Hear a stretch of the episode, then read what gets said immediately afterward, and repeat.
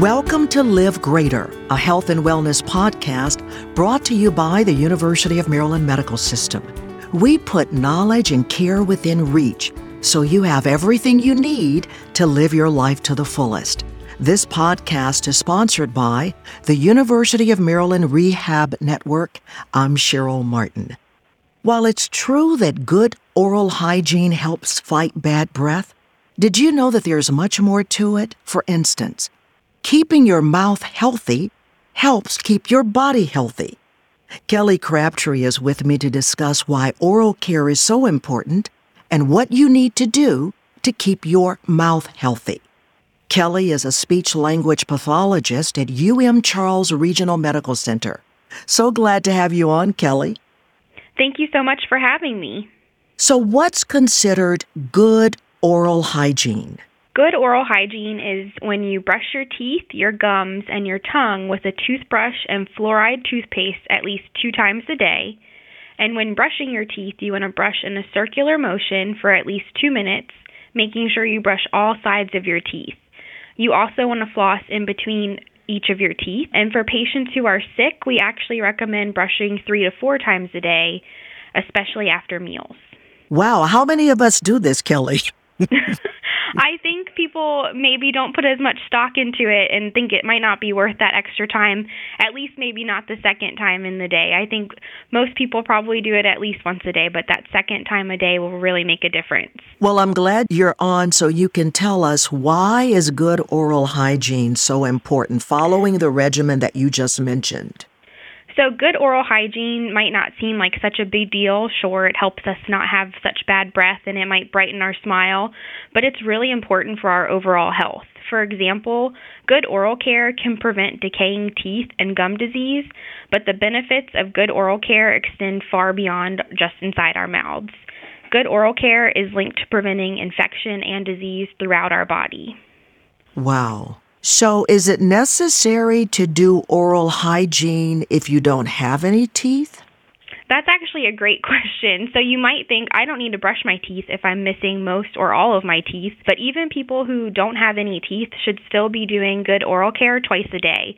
And that includes using a toothbrush and toothpaste and brushing your gums, your tongue, the roof of your mouth that bad bacteria that grows in our mouth doesn't just grow on our teeth or in between our teeth, but it grows on all of those surfaces. So, brushing your teeth or brushing your gums, if you don't have teeth, is really important. And then a lot of our listeners might have dentures, and that's kind of a little bit different. They want to remove their dentures twice a day, soak them in water with a denture solution, and then brush their gums, their tongue, and the roof of their mouth and then they want to brush their dentures. But the trick is a lot of dentures you don't want to use toothpaste on, you just want to use a soft bristle toothbrush with warm water because toothpaste can damage some dentures. So that's something that the person needs to ask the dentist? Yes. Now, you've talked about why good oral hygiene is so important. Give some examples of how bad oral hygiene can affect us. So, bad oral care can lead to an imbalance of the bacteria that lives within our mouths, and this can snowball into much more serious health issues. So, when there's too much of the bad bacteria in our mouths, it can travel to other parts of our body either via the bloodstream or our saliva.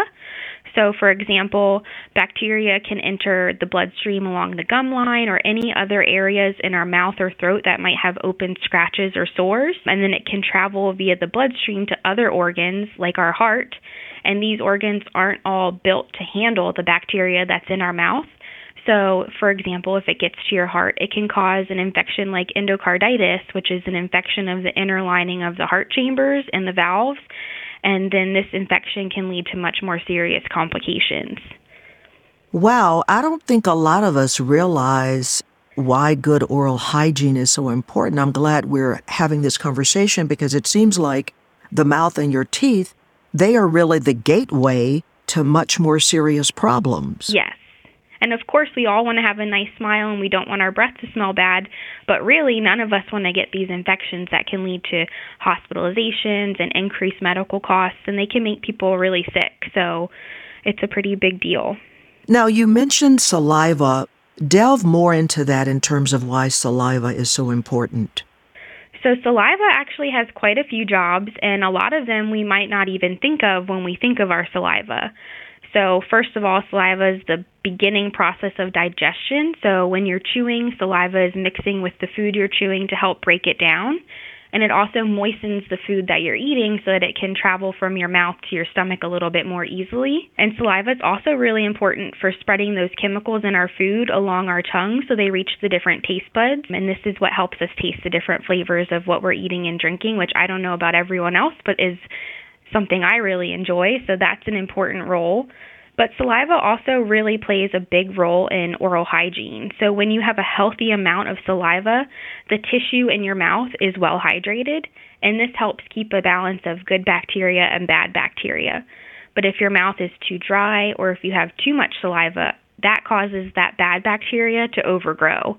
Saliva also helps protect your teeth from decay by neutralizing the acid or the pH levels that would break down your enamel.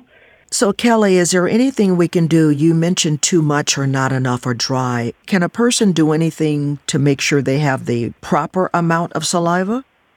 So, sometimes people might have what you would call a dry mouth. This can be the result of medications they're taking or medical conditions they have. If they've had head and neck cancer and they've had radiation, that a lot of times will cause dry mouth. So, there's different mouth washes and sprays like Biotene that can help increase the saliva production. And then if someone has too much saliva, there's medications that can reduce how much saliva you have. They have patches that you can put on the back behind your ears that kind of dry up your saliva, but there's also medications that your doctor can prescribe if they think it's appropriate to lessen the saliva. Now, why are speech language pathologists like you such advocates for good oral care? So, as a speech language pathologist, I spend a lot of time working with patients in the hospital who are having trouble swallowing.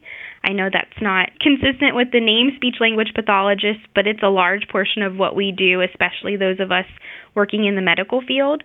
So, when someone has trouble swallowing, whether it be their saliva, food, or liquid, they're not able to protect their airway when they swallow.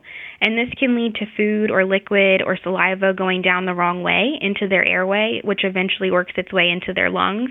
And this is called aspiration. Even healthy adults like you or I, we aspirate every once in a while. I'm sure you can think of a time something might have gone down the wrong way. And that happens, and that's fine. But if someone's aspirating frequently or in large amounts, it's going to start to turn into a little bit of a bigger issue because that bad oral bacteria that we talked about earlier is latching onto your saliva or the food or liquid you're eating and drinking. And if you're aspirating, that bad bacteria is getting into your lungs.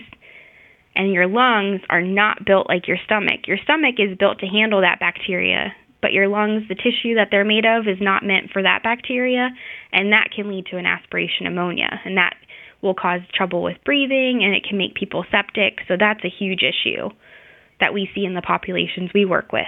Hmm. Kelly, is there anything else you'd like to add or tell us about oral care and the benefits of great oral care? I just want to remind all of our listeners not to overlook the simple act of doing good oral care for just a few minutes every day because it can really save your life. Well, you have definitely given us some powerful reasons as to why we need to practice good oral hygiene and not just brush our teeth once a day. Yes. So that was Kelly Crabtree, a speech language pathologist at UM Charles Regional Medical Center. And again, thanks for sharing those great benefits of good oral hygiene. Thank you so much for having me. This episode of Live Greater is sponsored by the University of Maryland Rehabilitation Network offering a full range of physical rehabilitation services, the UM Rehab Network brings together a committed team of experts from across Maryland to help patients recover from illness or injury, such as stroke, joint replacement, or traumatic injury. The University of Maryland Rehabilitation Network bringing world class comprehensive rehabilitation services directly to your neighborhood. You can find more shows just like this one at umms.org slash podcast. That's umms.org slash podcast. Thank you for listening to Live Greater, a health and wellness podcast brought to you by the University of Maryland Medical System. We look forward to you joining us again.